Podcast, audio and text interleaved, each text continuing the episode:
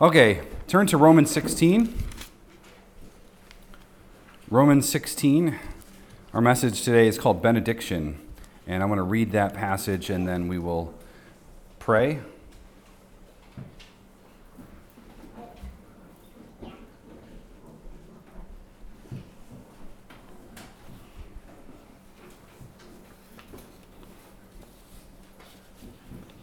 And you can follow along. Romans 16, verse 1. These are the words of God. I commend to you our sister Phoebe, a servant of the church at Cenchreae, that you may welcome her in the Lord in a way worthy of the saints, and help her in whatever she may need from you, for she has been a patron of many, and of myself as well. Greet Prisca, or Priscilla, and Aquila my fellow workers in Christ Jesus, who risked their necks for my life, to whom not only I give thanks, but all the churches of the Gentiles give thanks as well. Greet also the church in their house. Greet my beloved Epaenetus, who was the first convert to Christ in Asia. Greet Mary, who has worked hard for you. Greet Andronicus and Junia, my kinsmen and my fellow prisoners. They are well known to the apostles, and they were in Christ before me. Greet Ampliatus, my beloved in the Lord. Greet Urbanus, our fellow worker in Christ, and my beloved Stachys. Greet Apelles, who is approved in Christ. Greet those who belong to the family of Aristobulus. Greet my kinsman Herodion. Greet those in the Lord who belong to the family of Narcissus. Greet those workers in the Lord, Tryphania and Tryphosa. Greet the beloved Persis, who has worked hard in the Lord. Greet Rufus, chosen in the Lord, also his mother, who has been a mother to me as well. Greet Asyncritus, Phlegon, Hermes, Patrobas, Hermas, and the brothers who are with them. Greet Philologus, Julia, Nereus, and his sister Olympas, and all the saints who are with them. Greet one another with a holy kiss. All the churches of Christ greet you. I appeal to you, brothers, to watch out for those who cause divisions, divisions and create obstacles contrary to the doctrine that you have been taught. Avoid them. For such persons do not serve our Lord Jesus Christ, our Lord Christ, but their own appetites. And by smooth talk and flattery, they deceive the hearts of the naive. For your obedience is known to all, so that I rejoice over you. But I want you to be wise as to what is good and innocent as to what is evil. The God of peace will soon crush Satan under your feet. The grace of our Lord Jesus Christ be with you. Timothy, my fellow worker, greets you. So do Lucius and Jason and Sos, um, Sosipater, my kinsman. I, Tertius, Tertius, who wrote this letter, greet you in the Lord. Gaius, who is host to me and to the whole church, greets you. Erastus, the city treasurer, and our brother Quartus greet you. Now, to him who is able to strengthen you according to my gospel and the preaching of Jesus Christ, according to the revelation of the mystery that was kept secret for long ages, but has now been disclosed, and through the prophetic writings has been made known to all the nations, according to the command of the eternal God, to bring about the obedience of faith. To the only wise God be glory forevermore through Jesus Christ. Amen. Let's pray. Our Father and God, we have come now to your word and uh, asking that your Spirit would illuminate our minds and convict our hearts. Help us to hear what you have to say, and may we take seriously the wonders of your gospel message. In Christ's name I pray. Amen. So, today is our 31st message and final week of our study of the letter of Romans, and uh, it's sort of like a sigh of relief for me whenever we finish a book because um, it's, it's, a, it's a labor of love. And the first sermon, I actually had to go back and check because I couldn't remember, but the first one was July 5th, 2020. So 30, 31 weeks. Uh, we you know took a break for the foundation series, and so it's kind of neat to look back and think, oh wow, how about that? Um, so I, yeah, I had to go back and check. So it was July 5th, which is interesting. But at any rate, uh, as we're wrapping up our study here in chapter 16, um, it's basically a, a it's a rather different taste than what we've seen before. A lot of names, you know, it's a it's a different feel. Mm-hmm. Remember that Romans very much overall is a very large, a very dense letter with a lot of theological teaching, a lot of doctrinal concerns. Paul has talked about the doctrine of sin in chapter 1 and into chapter 2 he's talked about the doctrine of substitutionary atonement and the centrality of the resurrection of Christ for the Christian gospel. He has dealt with the relationship of Jews and Gentiles in the church and some of the complexities that go along with, with that sort of thing, uh, and how they are essentially connected together in the covenant of grace. He's focused on how Christ has brought all of Israelite history to its climax in the person and work of Jesus, the Son of God. So he's covered a lot of various things, and he has shown us how grace and law work together to provide covenant life for the church. Um, grace and law work together to provide um, covenant life for the church. And after sorting out community relations, remember he's urging us to renew our minds, to be living sacrifices, and then he sort of talks about how to function as the people of God. Paul then closes out his letter in chapter 16 here. He says hello to 29 people, and 27, 27 of them by name, which is interesting. One third of them are women. After his greetings and salutations, we have a, a, a, benediction at the end, which bookends and recaps the entire letter, which is where we'll spend most of our time. So I just kind of want to run through this rather quickly and pull out some application points as we as we see Paul finish out his grand letter to the Christians at Rome. Uh, keep in mind, historically, Augustine uh, became a Christian through reading Romans. Uh, Romans has been really uh, um, central to even the Reformation uh, with John Calvin, Martin Luther himself. Uh, Luther was really enamored by Galatians as well, but you know a lot of the same content is covered. So Romans is a very, very important book. It's, it's there's a reason why you have the Romans Road and uh, pithy verses like uh, Romans 3:23 for all of sin and fall short of the glory of God and you have all these wonderful nuggets and so I you know take a deep breath and appreciate Romans uh, because it's it's a really important book. Not that there are non-important books but it has a special a special place. All right so look at your Bible. We're going to walk through this. Paul begins in verse 1 by commending Phoebe. He commends Phoebe to the Roman Christians. A former Gentile pagan, Phoebe was considered, quote, a servant, and that is a deacon in the church. Um, that's the same word we use for deacon elsewhere. There's huge debate on whether women can be deacon or not, deacons or not. Um, eh, should they be recognized in an official office category or not? I, I lend to that to that belief um, based on this text that Phoebe seemed to be a, a deacon serving in a deacon fashion. So she may have been a deacon. Um, but she was in uh, Cenchreae, which is a port about six and a half miles from the city of Corinth. So, just to kind of give you an idea of, of the lay of the land, Phoebe was a benefactor to many people, including Paul himself. And you should know that Phoebe was probably the one who took this letter from Corinth to the Christians in Rome. So, she had a huge role to play. That's in verse 2. Now, don't miss the significance of the fact that she's listed here first. Um, patronage was a key, key aspect of the Greco Roman world. So you had a lot of people who were, and today we might call them entrepreneurs, um, but they were basically traveling entrepreneurs. Patronage was this um, system within the Greco Roman culture. And essentially, you had a, a patron or a benefactor, they're sometimes called, who in this sense, was a fairly wealthy person. Someone who had a lot of money, probably had multiple businesses going at once, um, maybe had inherited some wealth and then built on that wealth. Phoebe was that type of person, much like um, Lydia in, in the book of Acts, who was a seller of purple.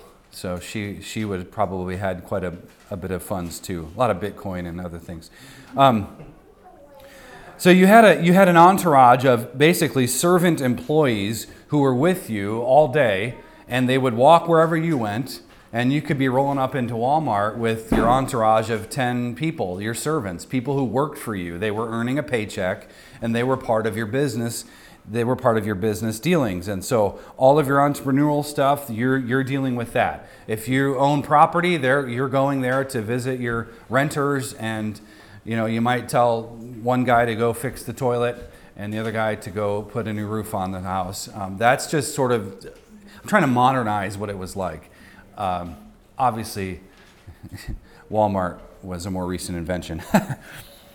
Now, normally the clients serve the patron, but here Paul kind of switches it and he notes that the patron served the clients. Phoebe understood something. This is a true reorientation of the power dynamic that paganism loves. She was the one who was the servant of all. She had served Paul. She was a significant person. And, and that's not how you normally did things. If you were the benefactor, your servants did everything for you. Go fetch me a cup of coffee, maybe some chocolate covered cashews. Uh, go get that stuff for me. But Phoebe was the opposite. She was the one who was a servant. She, she truly had a, a servant disposition. So Phoebe was significant. And also, just to kind of give you an idea, quite possibly Phoebe being a significant person in Corinth would have been well known by the civil magistrates there, would have been well known by many of the local Roman leaders. Um, she probably defended the rights of the poor, oftentimes giving per, like real expert testimony in courts and that type of situation. So that's that's who we're talking about. Someone of real social significance. Um, she would have been a major financial donor and probably made sure her house she probably had a big house with lots of lots of rooms not to quote Audio Adrenaline or anything but uh, she had a uh, a lot of homes probably owned a lot of property but she would be the type of person who would get a house ready to host church. She was that type of person. So the roman christians are told to welcome her.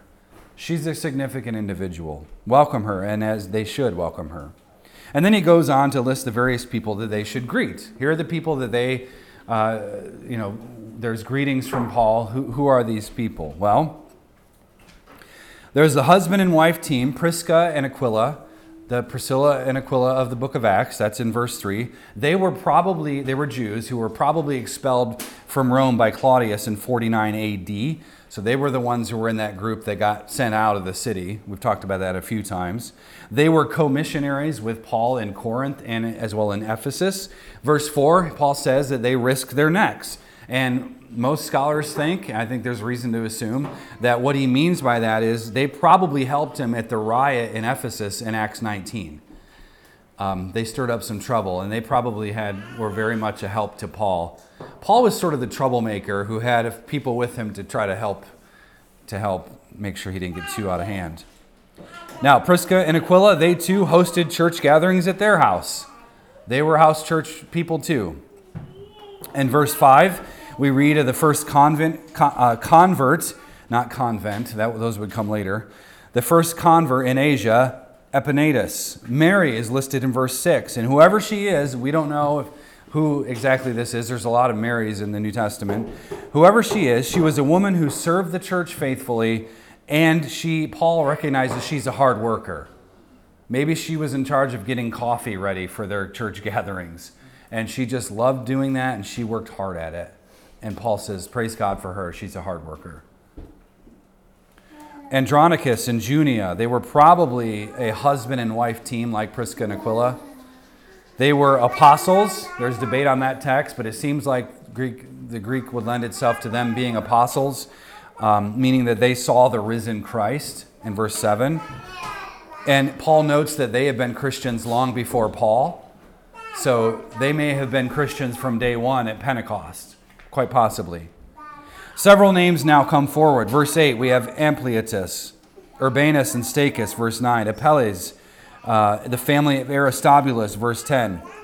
When Paul says in these texts, the family of, he means a house church may not have been that type of person. Now, Aristobulus, that name should trigger you. He was the grandson of Herod the Great. Uh, Herod the Great died around 4 BC, so there's Herod the Great. Um, the, around the time Jesus was born, while Herod the Great was still alive, so Jesus was probably born 5 4 BC. I know that doesn't make any sense. Jesus was born before Christ. we have a math problem, but that's for another day. Uh, a lot of these people, Aristobulus would have been a, a, very important person. He probably had servants who were Christians. He probably had even family members who were Christians. We don't know if he himself was. Herodion is listed next in verse 11, as well as the family of Narcissus. uh, Tryphania, Tryphena and Tryphosa, Persis and Rufus. Interesting, um, he includes Rufus's mother, who knew Paul very well. Those are verses 11 through 13. Rufus, by the way, that name, this is significant who Rufus is. Rufus was mentioned in Mark 15 21. He was the son of Simon the Cyrenian. If you remember Simon the Cyrenian, he was the one who carried, was told to carry the cross of Christ to the place of the skull where Jesus would have been murdered. Rufus was his son. So, interesting connection um, with that. Now, one thing I, was interesting, Rush Rushdoony noted that um, a lot of these names are slave names. And so we're talking about some were perhaps of lowly beginnings, some were of high beginnings. A person like Phoebe, who had a lot of wealth, the family of Aristobulus and others in Caesar's household. A lot of wealthy people, but a lot of them weren't. They were, they were slaves who came to Christ. Um, so it's interesting that that's noted here. Uh, we have Asyncritus, Phlegon, Hermes, uh, Patrobas, Hermas, Philologus. How's that a name? Name your kid that. Who, who's going to have a baby next? Let's go with Philologus. That's just my recommendation to the Hodson family. Um, Julia, Nereus, and his sister, interesting, and then Olympas, and the saints with them, verse 14 and 15. Paul says in verse 16 to greet one another with a holy kiss, which, by the way, was a customary liturgical sign of family fidelity to one another, which, of course, um, we're talking about what happens sometimes in many places in Europe where you would kiss someone on both cheeks as a greeting. Uh, we don't do that here besides COVID. I don't know. Um, maybe we should adopt that again. Now, what's neat about this section of the letter is how natural it was for Paul to just start railing off and listing people, just rifling through name after name, people who were all fellow co workers in the early church. It's just, it's a phenomenal letter but this is a really neat aspect to it because he's not expounding on these heavy doctrines. He's just talking about these are people. They're, Paul had a network of people who all played various roles as members of Christ's body. They all had they worked together. They were truly the body of Christ and functioning in those ways. Think of them as Paul's strategic ministry kingdom building partners, and he's just listing them all off. Now, more are going to be mentioned in a few verses, but we need to note here that Paul finds everyone involved in doing their part, exercising their gifts to build the church and see the kingdom expand. And I think we should take note of that. People like Pris- Priscilla and Aquila were very important to Paul. Um, a lot of these folks were, were just encouraging to him. He loved them, he cared for them. Now, nearing the end, Paul says in verse 17 to be watchmen on the wall for people who cause division and create obstacles to the doctrine that they've been, been taught. There are a lot of um, things that can spring up in a church. They can spring up in evangelicalism, as we've seen even today. Um, people who, who adopt this idea that you can, um, uh, you know, sort of live one way and still be a Christian, sort of a carnal view of, of Christianity. But these people, he says, don't serve Jesus, but instead they serve their own bellies. That's actually the literal Greek of the translation. They serve their own bellies. They may have been food fussers the people that, like the true Judaizers who um, held to the food dietary laws and circumcision very strictly and, and said that you, if you're going to be a Christian, you have to do that. May have been people like that. With smooth talk and flattery, they deceive people, verse 18. The teaching, then, Paul says, must be preserved. It needs to be uh, kept pure and untarnished from evildoers. And this is something that we have to fight for. You have to fight for doctrinal purity. You don't just experience it. You have to work at it and you have to re- rebuke and correct. And, and these were all things that happened in the early church. And then look at verse 19. For your obedience, he's talking to the Roman Christians, for your obedience is known to all. So what I rejoice over you, but I want you to be wise as to what is good and innocent to what is evil. Notice that wise to what is good, innocent to what is evil, which is to say, the antidote to heresy and false teaching, he says, is wisdom, innocence, and obedience to God. And when that happens, know that Jesus is dealing a death blow to Satan. Verse 20. So, the, the, the strength of the church, our strength, is found not in knowing evil, but in knowing the power and authority of King Jesus. And I think there's much to say regarding how to have a proper view of conspiracies, not just leaping off into the darkness um, and trying to know evil, but also not just writing it off as if that thing doesn't ever happen. I think there's a principle there we could learn. Now, here in verse 20, this is a, an important I'm going to take a second to explain this. In verse 20, Paul invokes the promise of Genesis 3:15, where the seed of the woman would crush the head of the serpent, which is what Jesus did at the cross. So, in one sense, that's a done deal. Right? Jesus said, "The former ruler, now the ruler of this age has been cast out." That's in the Gospel of John. So in one sense that's already that's already done. But here we have this ongoing, the covenantal curses of Deuteronomy 28 and Leviticus 26 coming into play. So he tells the first century Christians in Rome that through their obedience, Jesus will soon crush Satan under their feet. Now, I take this to mean that the, the immense social pressure that they faced, hostility from Jewish people who were not Christians, who were persecuting them, pagan Roman people who were persecuting them, think of the political tension for living in Rome. Okay, imagine, you know, living in a place like DC during a pandemic when you don't want the vaccine and you don't want the mask and you're not going to do it, but everyone else is doing it. Okay, imagine that type of pressure times 10. That's what the early Christians in Rome felt. You know, a small group of 100 in a city of over a million. All eyes are on them, sort of thing. They felt that pressure. But he said, though, that if, through their obedience, Satan would be crushed under their feet. There, in other words, that would be dealt with. That issue, that pressure, those things would be dealt with, meaning that Christ would aid them during their current trial and certainly after. And the way Christ deals with it is by implementing the victory of the cross and resurrection in their day. So, in, in one sense, you, the cross crushed the head of the serpent. And Satan is bound in the sense that he can no longer deceive the nations. That's Revelation 20. But in another sense, we see there's still ongoing effects of that. Um, and Jesus would crush his feet. Now, nearing the end, Paul sends more greetings and love to Rome. Timothy, we're looking uh, now at verse 21. Timothy, Paul's main mentee, he greets them, as well as Lucius and Jason. Jason was from the book of Acts. Um, Sosipater, who may be the Sopater from Berea, he is found in Acts 20, verse 4. Uh, they're all sending hi, sending their hello to this church. We learn in verse 22 that the scribe, Tertius, sneaks in his own greetings as he would have been sitting with Paul during this letter writing, writing down everything Paul had said the whole time. So imagine Paul sitting in the room of a benefactor like Phoebe. Tertius, come here. I gotta, we gotta send, we gotta crank out this letter to the Romans. Phoebe's going to send it. We need to finish it. So Paul's standing there, and there, he's just talking. Tertius is, would have probably been a professional scribe, could write quickly, type, as it were, quickly. And they, and here at the end, it's this neat little thing where Tertius, hi, I've been writing this letter. I say hello too. You know, sort of a footnote. Gaius, verse 23, he was a house church host as well, who, who Paul had been staying with in Corinth. And by the way, this supports the belief that Paul wrote Romans from the city of Corinth, along with the fact that Phoebe's mentioned.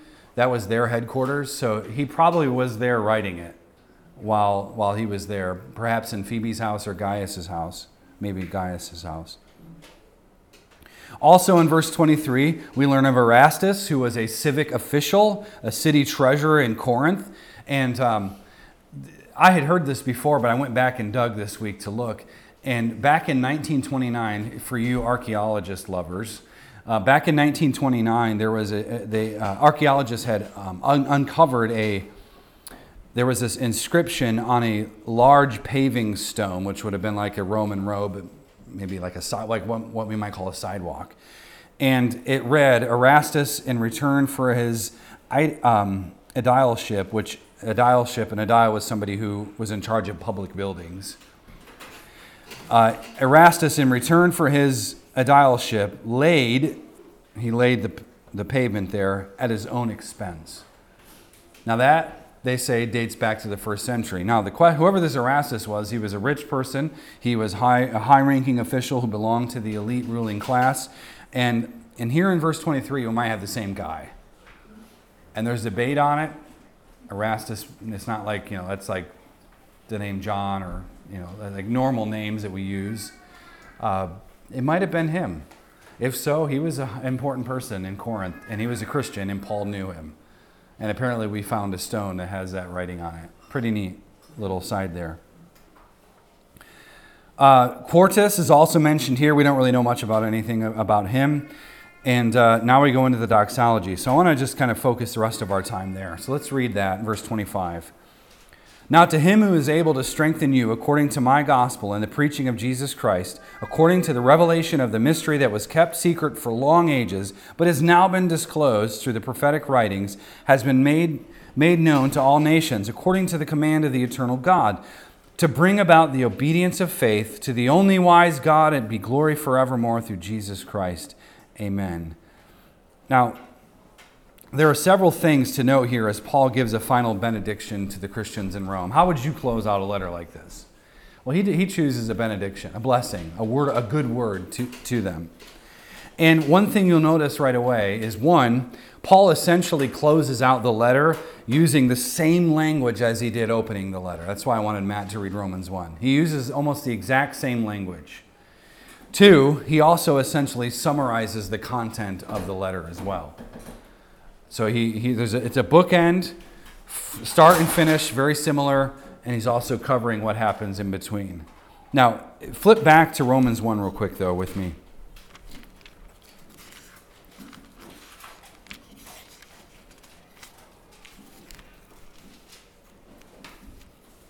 Romans 1 1 through 7. Paul a servant of Christ Jesus, called to be an apostle, set apart for the gospel of God, which he promised beforehand through his prophets in the Holy Scriptures, concerning his Son, who was descended from David according to the flesh, and was declared to be the Son of God in power according to the Spirit of holiness, by his resurrection from the dead, Jesus Christ our Lord, through whom we have received grace and apostleship to bring about the obedience of faith for the sake of his name among all the nations Note that phrase, the obedience of faith for the sake of his name among all nations, including you who are called to belong to Jesus Christ, to all those in Rome who are loved by God and called to be saints, grace to you and peace from God our Father and the Lord Jesus Christ.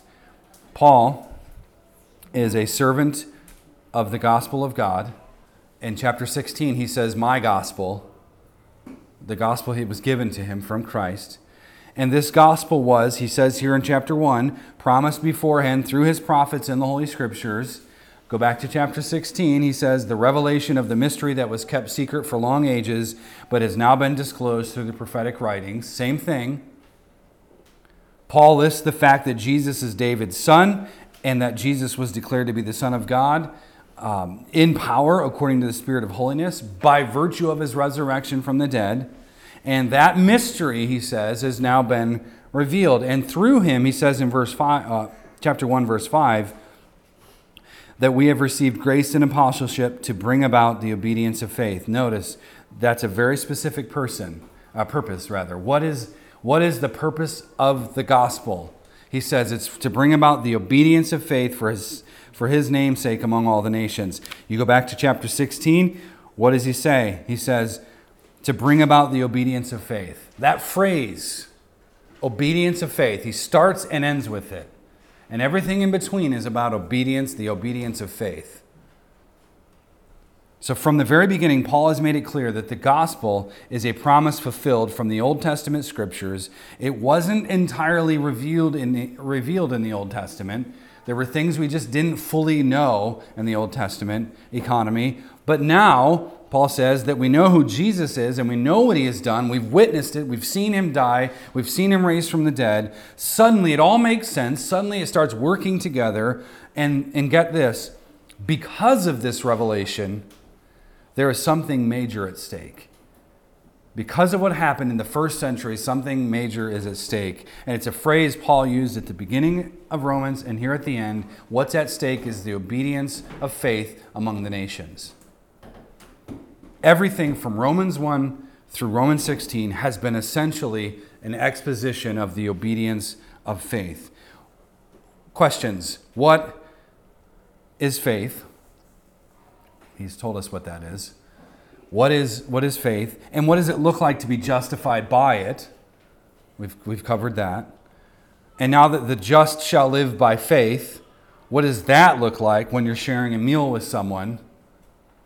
When, when you're helping someone financially because they're in a bind? Uh, when meeting a need by babysitting the kiddos so that the parents can go out for dinner? What is, how does justification by faith play in that situation? See, the, the entire letter is Paul being utterly unashamed of the gospel and utterly undeterred by any obstacle that might rear its ugly head. I'm unashamed of the gospel so much so that I'm willing to waltz right in to this city and start preaching it in the streets, in the marketplace, at the pride event, at the abortion mill. Anywhere there are people, that's what that was Paul's objective. And and what is it that compels Paul? What is it that what is it that should compel us to have this big of a view of the gospel? See, the benediction here is a summary of what's gone before, and what has gone before is a very careful, oftentimes very difficult to understand analysis of the gospel of the kingdom of God. And what is this gospel story? Well, the gospel itself is the royal announcement. It's the royal announcement that God, through Christ, has unveiled God's long kept secret, and this long concealed plan of God is made known to the entire world because Jesus, who was crucified for our sins, was raised from the dead, and guess what he's doing now? He's ruling over the nations, he's ruling the world. That's the gospel. Don't go tell people the gospel is Jesus, Jesus loves you or Jesus died for you. That's really a very truncated version of it. Talk about God's secret unveiling in Christ and how it uh, goes to the nations. Talk about the fact that Christ died, yes, for your sins. He was raised for our justification. But guess what? He's ruling now, and it's your job to bend the knee. Talk about those things. See, in, the, in Paul's mind, when we go about announcing the gospel to the nations, every tribe, every people, every event, you name it, wherever we're going, Paul says that the veil is then drawn back on God's eternal plan. And through repentance and faith, you have men, women, and children who can now respond with gratitude for what Christ has done. And then they become obedient loyalists to the kingdom. Never for once think that your preaching or your teaching or your, your interaction with someone about Jesus is falling on deaf ears. They, they're, they're not regenerate. They may not hear it, but don't act like you're wasting time. You're not wasting time. Paul sees the connection. We're going to preach Christ, and it's just going to happen.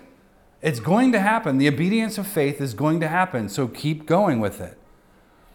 And remember what we're dealing with when it comes to the gospel. Jesus was put to death on a Roman cross, a brutal death. Foolish, says the Greek, right? It's a stumbling block, says the Jews. Utter insanity, says the modern day atheist. And their verdict is in, right? They are, that's a verdict that they are issuing. This Jesus is a phony blasphemer who deserves nothing but death. But what is the resurrection then? Because they want Jesus to stay in the tomb, and we're saying too late. What is, what is the resurrection? Well, I'll tell you what the resurrection is it's the reversal of the world's foolish verdict. You can say all you want that you are against Christ, but guess what? He's risen from the dead. Your verdict means nothing. I don't care what you think. You need to bend the knee to Christ. See, if, and, and this is how Paul works throughout Romans. If this Messiah couldn't fit into our pre-existing conceptualizations of, of, of how God is supposed to act, you know, I just I can never worship a God like that. You know, I, I could never accept a God like that. I could never this or you know, fill in the blank. If if if this Messiah can't fit into those pre-existing conceptualizations that you have in your mind, then what does Paul say? Too bad. Too bad. Rather than fit Jesus into our existing presuppositions, we have to rethink our, all of our presuppositions. And that's what evangelism really does. You're asking people to rethink their presuppositions because they're either faulty or inconsistent or both. Usually it's both. That's, what's, that's what Romans is all about. So the gospel message itself is oftentimes today reduced, it's oftentimes truncated. And in many instances, it's reduced down to getting out of hell and getting into heaven. And that's all it is. That's how people think. Furthermore, the emphasis is usually on the atonement of Christ, which then diminishes the lordship of Christ that comes out of the atonement. Uh, I know what Paul says I preach Christ and Him crucified. Well, he also said a whole lot of things. So don't just take that thing. Preaching the gospel is more than just saying Christ died for your sins. The only way to be right with God is to believe in the resurrection, he says, because the resurrection, he was vindicated. He was uh, declared in the right. He was justified in that sense. God declared him to be the Messiah. He was raised in power according to the Spirit of holiness because of his resurrection, Romans 1. So it's not just the, the atonement of Christ, like an atone, atonement onlyism. we find early on in Romans that, uh, and something that's throughout the rest of the letter, that Paul is working with a very, very specific gospel paradigm. He's working with a very specific gospel paradigm.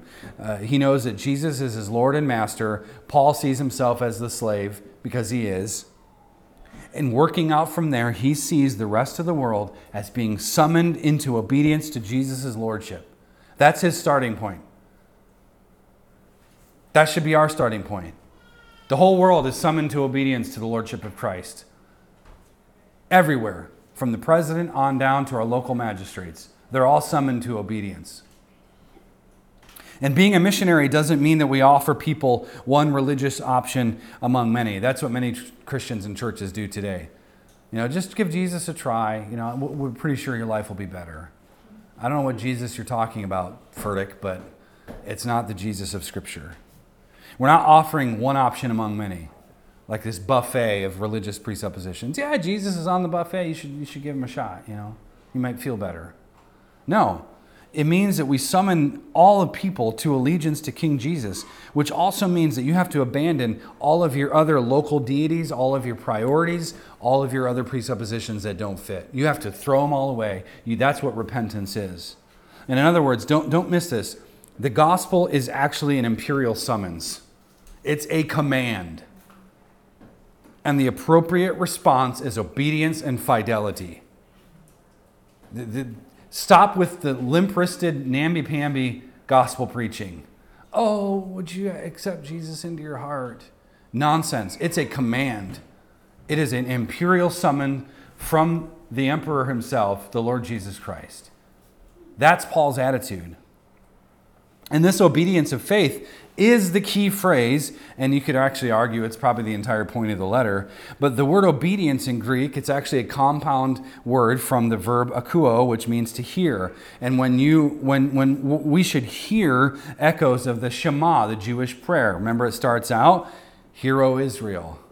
The Lord our God is Echad. It's He's one, right? So we should hear that here. That's why they call it the Shema. Shema means hear. Not only are we summoning the nations to obey, to hear the gospel, to obey the gospel, we're summoning them to hear and obey the one true God. We're not arguing for one Jesus over here and maybe another, you know, you can you can love Jesus and then serve your flesh. That's fine too. Not we're not doing that. The faith part of the obedience of faith that we're after in the world is a confession of the lordship of Christ, okay? Confession, key word when you confess the Lordship of Christ, you are thus, in that moment, renunciating. It's a renunciation of all other lords, including Caesar. And we're asking not only for a confession of the Lordship of Christ, we're, we're, we're asking for a belief that God raised him from the dead. And when you believe that Christ was raised from the dead, you are abandoning all of your idols, you are throwing them away, you're done with your, your sexual promiscuity, you're done with your idolatry, you're done with your greed, your lust. All of that is gone. You are throwing it away all of your other doctrines are gone because Christ was raised from the dead. That's your confession. That's what you believe. And God has been shown to be faithful to his covenant by sending Jesus to die in our place for our sins. And following this, God raised him from the dead so that in him, having been transformed by the Holy Spirit, we might be faithful witnesses to the ends of the earth. So God's faithfulness is to be met by the faithfulness of his children. That's the demand. Jesus demands everything. He demands everything. Moreover, we are announcing something very distinct, by the way. Something very distinct. Paul says in 1 Corinthians 14 8, if the bugle gives an indistinct sound, who will get ready for battle? Great verse, lots of meaning. if the bugle blows an indistinct sound, who will get ready for battle? And I bring this up right now because the church does not have a distinct sound. And when you don't have a distinct sound, guess what? Very few are ready for battle. If we don't know what the gospel is, how will we fight for it? How will we persuade others to, to join into it? We won't, right? And we can't. Our announcement, that's the bugle blow, must be clear, and it is this God has unveiled in Jesus Christ through his death and resurrection a covenant faithfulness. That's his saving justice. He has revealed a covenant faithfulness through which Satan, sin, and death and idolatry has been put away, it's gone.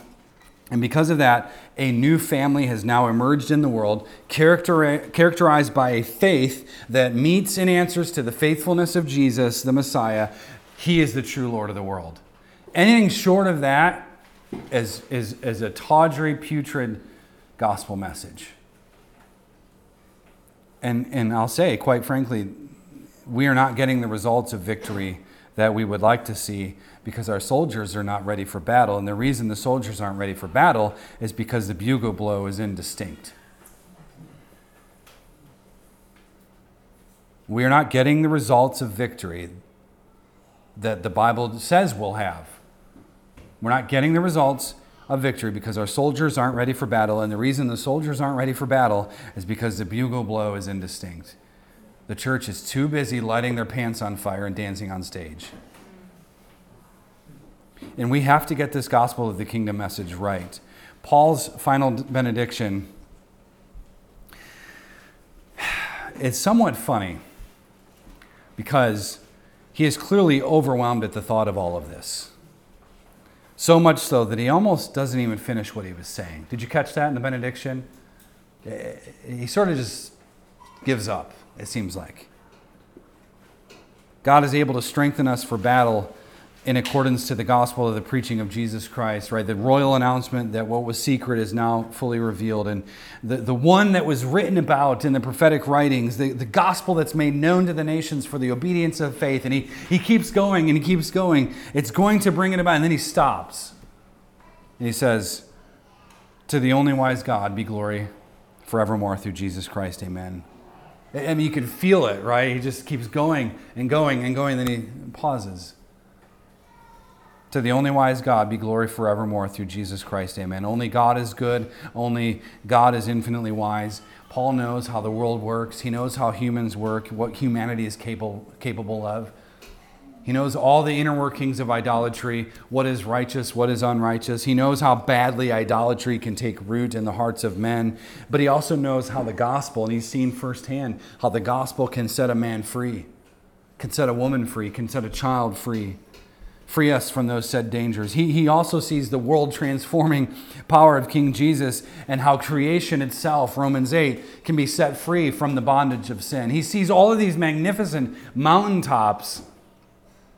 And it's as though he's, while dictating this letter to Tertius, having listed all of his friends and all of his ministry partners, and he, he's brought us back to the glories of the gospel, it's, it's almost as though Paul has this emotional fit here at the end and that the only thing he can do is to praise the wisdom and the glory of God through Jesus Christ.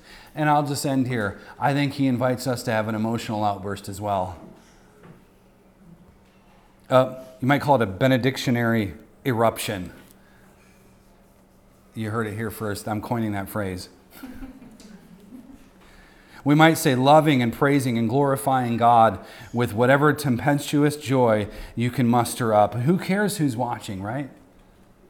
Jesus is king. God is wise. God is good. The nations are going to be transformed. And God's people said, Amen. Let's pray. Lord, we thank you for this letter to the Romans that you have provided us from the pen of Paul and the help of Tertius and Phoebe carrying it along and, and the people that you used, our brothers and sisters of old, people you've used to, to see this gospel go to the nations. And and Father, I, I do ask and pray that your church would stop blowing an indistinct sound, that we would herald the truth of your supremacy, your authority, your wisdom, and your glory. Lord, the world is, is in desperate need of clarity of thought. And it doesn't have it yet because we don't quite have it in the church either. So I pray that you would strengthen us and equip us to this great task. And Father, as we partake of communion and our agape meal, and um, I, I, I pray, Lord, that we would be encouraged and that your Spirit would, would be here among us. So we give you the praise, Lord Jesus. In Christ's name, amen.